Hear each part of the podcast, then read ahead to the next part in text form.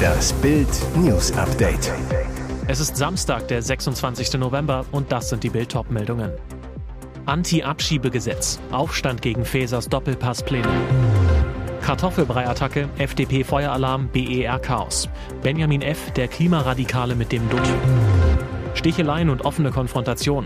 Jetzt wird Putin von seinen letzten Partnern gedemütigt. Anti-Abschiebegesetz. Aufstand gegen Fesers Doppelpasspläne. 5,7 Millionen Ausländer leben seit mehr als zehn Jahren in Deutschland. Nur ein kleiner Teil lässt sich bislang einbürgern. Innenministerin Nancy Faeser will das ändern. Gestern bestätigte Faeser die von Bild enthüllten Reformpläne. Unter anderem müssten Ausländer künftig für den Pass mit dem Adler nicht mehr acht Jahre bei uns gelebt haben, sondern nur drei bis fünf. Und könnten ihre eigene Staatsbürgerschaft behalten. Faeser sagt, ich glaube, dass die Verkürzung der Fristen ein Anreiz für Integration sind. Der Plan stößt auf Skepsis. 65 Prozent der gestern von INSA für Bild Befragten sind gegen die vereinfachte Einbürgerung für Migranten. Nur 23 Prozent sprachen sich in der Blitzumfrage dafür aus. Die Opposition kritisiert die Ampelpläne scharf, fürchtet zum Beispiel Auswirkungen auf die Möglichkeit, Straftäter abzuschieben. Erst ein Besuch in Ankara, dann ein Abstecher zur WM in Katar. Innenministerin Faeser zeigte sich in dieser Woche reisefreudig. Anders gestern beim EU-Sondergipfel zum Thema Migration in Brüssel. Dort ließ Faeser sich von Staatssekretär Bernd Krösser vertreten. Zur Begründung sagte sie, Deutschland habe derzeit keine große Migrationskrise. Dabei sind Italien und andere Mittelmeerstaaten sauer auf die Bundesregierung, weil sie private Seenotrettung ab 2023 mit Millionen Euro unterstützt. Kartoffelbrei-Attacke, FDP-Feueralarm, BER-Chaos. Benjamin F., der Klimaradikale mit dem Dutt. Klimakaot Benjamin F. ist überall dabei. Grinsend schneidet er am Donnerstag den Zaun des Berliner Flughafens BER auf. Minuten später klebt er auf dem Rollfeld, legt den ganzen Flugverkehr für 90 Minuten lahm. Letzte Woche zertrümmerte er einen Feuermelder in der FDP-Zentrale in Berlin. Zwei Wochen zuvor hatte er sie schon mit Farbe beschmiert. Und bereits vor einem Monat schmiss er Kartoffelbrei auf ein Monet-Gemälde in Potsdam. Immerhin, nach der Attacke auf den Hauptstadt-Airport saß Benjamin F. Freitag noch in Gewahrsam, bislang unklar wie lange. Nur, ein Haftbefehl sollte nicht beantragt werden, obwohl auf den gefährlichen Eingriff in den Luftverkehr Gefängnisstrafen stehen können. Also wird Benjamin F. demnächst wohl woanders schneiden, kleben, schmieren oder zerstören, angeblich um das Klima zu retten.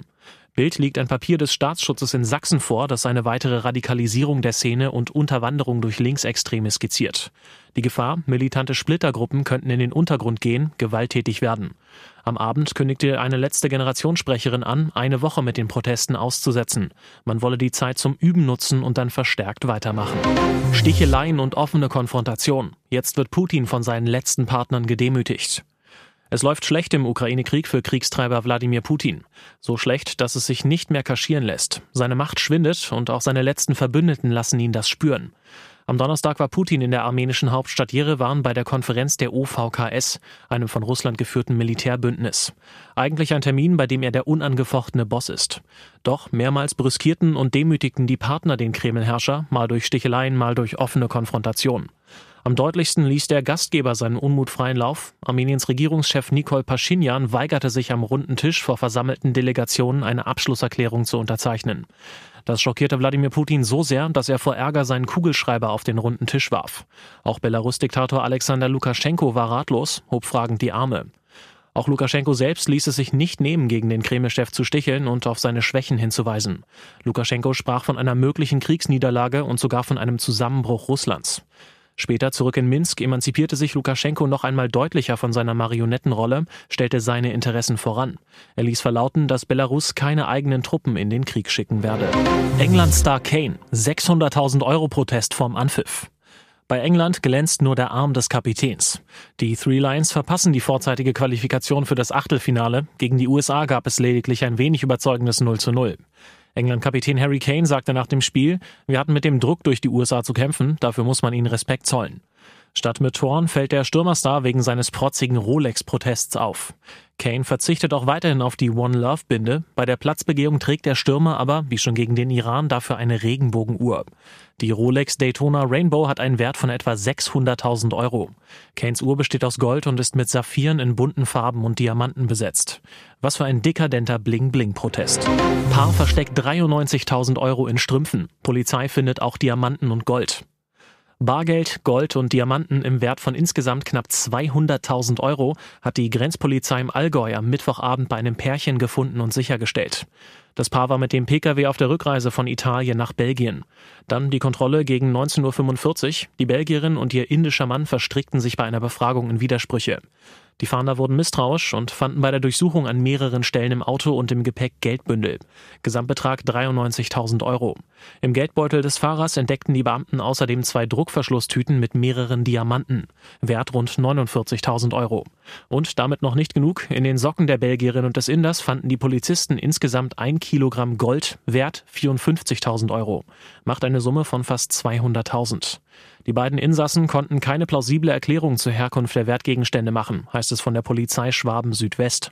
Daher stellten die Beamten sämtliche Gegenstände sicher. Die Kriminalpolizei Memmingen übernahm die Ermittlungen wegen des Verdachts der Geldwäsche. Und jetzt weitere wichtige Meldungen des Tages vom Bild Newsdesk. Deutsches Nachbarland knallhart. 100 km zu schnell, Knast. Knallhart Urteil in Dänemark. Ein Raser muss 20 Tage in den Knast, weil er 100 Sachen zu schnell auf der Autobahn unterwegs war. Statt Tempo 110 ballerte der 42-Jährige mit mehr als 210 Kilometern pro Stunde über die Straße. Ein Gericht in Lingby verknackte den PS-Protz jetzt zu der Gefängnisstrafe. Der Pistenrambo muss außerdem seinen Führerschein drei Jahre abgeben. Damit nicht genug. Das Auto, ein mindestens 300 PS starker Porsche, wurde eingezogen und verkauft. Die Kohle kommt der dänischen Staatskasse zugute. Dumm nur, der Flitzer gehörte gar nicht dem 42-Jährigen, sondern einem Kumpel. Der wiederum hatte den Sportwagen nur geleast. Möglich macht die Hammerstrafe das verschärfte Rasergesetz in unserem Nachbarland. Danach kann die Polizei Autos beschlagnahmen, mit denen besonders rücksichtslos gefahren wurde, zum Beispiel über Tempo 200 oder mit mehr als zwei Promille Alkohol im Blut. Dabei ist ganz egal, ob der Sünder der Besitzer des Autos ist. Rainer Schaller und Familie über Costa Rica abgestürzt, McFit-Millionär und Sohn in aller Stille beigesetzt. Nur einen Monat nach dem Absturz seiner Privatmaschine über dem karibischen Meer vor Costa Rica ist Fitnessmillionär Rainer Schaller mit seinem Sohn Aaron in aller Stille in seinem Heimatort Schlüsselfeld beigesetzt worden. Auch die Namen seiner noch immer verschollenen Lebensgefährtin Christina Sikorski und deren Tochter Finja stehen auf dem Grabstein. Er wurde wie ein aufgeklapptes Buch gestaltet, ein Ort der Trauer. Termin und Ort der Trauerfeier wurden geheim gehalten. Eine Anwohnerin zu Bild. Nicht mal die Glocken haben geläutet. Selbst Bürgermeister Johannes Krapp erfuhr erst am Mittwoch, dass die sterblichen Überreste Schallers und seines Sohnes bereits nach Deutschland überführt werden konnten und danach im Familiengrab seiner 2020 verstorbenen Mutter beigesetzt werden. Auf dem kleinen Friedhof von Schlüsselfeld haben am Donnerstag nur etwa 20 Menschen Abschied genommen. Nach Informationen des Bürgermeisters soll es am 8. Dezember in Berlin eine öffentliche Trauerzeremonie geben. Jan T. vor zehn Tagen in Spanien gefasst. Johannas Killer wird ausgeliefert. Jan T. wird nach Deutschland ausgeliefert. Die spanischen Behörden haben den Antrag der Deutschen bewilligt. Er soll die Krankenschwester Johanna K. aus Warendorf vergewaltigt und dann getötet haben. Der 30-Jährige gestand den Mord in einem Video an seine Eltern. Laut dem Münsteraner Oberstaatsanwalt Martin Botzenhardt gebe es eine relativ enge Frist für die Auslieferung. Bis spätestens kommenden Freitag müsse der Killer nach Deutschland überstellt werden. Dafür ist das Polizeipräsidium Münster zuständig. Wie die Überstellung konkret umgesetzt wird, wird laut Botzenhardt gerade geplant. Die spanischen Behörden sind gebeten worden, auch die sichergestellten Beweismittel den deutschen Beamten mitzugeben. Proteste gegen rechtsextreme Kundgebungen, erneut mehrere Demonstrationen in Leipzig. Der Stadt Leipzig steht ein weiteres Demonstrationswochenende bevor. Anhänger des rechtsextremen Compact Magazins um Chefredakteur Jürgen Elsässer haben für Samstag eine Kundgebung mit mehr als 10.000 Teilnehmern angemeldet, wie das Ordnungsamt Leipzig am Freitag mitteilte. Die Kundgebung vor dem Bundesverwaltungsgericht steht demnach unter dem Motto Army Go Home. Dagegen regt sich ziviler Widerstand. Unter anderem ruft das Aktionsnetzwerk Leipzig nimmt Platz zum Gegenprotest auf. Laut Ordnungsamt sind mehrere Demonstrationen angemeldet. Auch der frühere Leipziger Thomaskirchenpfarrer Christian Wolf appellierte, ein deutliches Zeichen für die freiheitliche Demokratie zu setzen. Gegen die Rechtsnationalen müssen alle aufstehen, denen an einer europäischen Friedensordnung, freiheitlicher Demokratie, Vielfalt der Lebensentwürfe, internationaler Zusammenarbeit, Menschenwürde und Meinungsfreiheit gelegen ist, erklärte Wolf. Nichts zerstöre den inneren Frieden einer Gesellschaft so sehr wie Rechtsextremismus. Und nur noch eine Werbung in eigener Sache. Passend zum Black Friday kannst du dir jetzt nur für kurze Zeit zwölf Monate Bild Plus, das digitale News-Abo von Bild, zum Sonderpreis von nur 19,99 Euro statt 79,99 Euro sichern. Entdecke jetzt das grenzenlose Bilderlebnis mit uneingeschränktem Zugriff auf alle Inhalte von Bild.de, Sportbild.de sowie der Bild-Apps. Mehr Infos gibt es unter bild.de slash Alexa.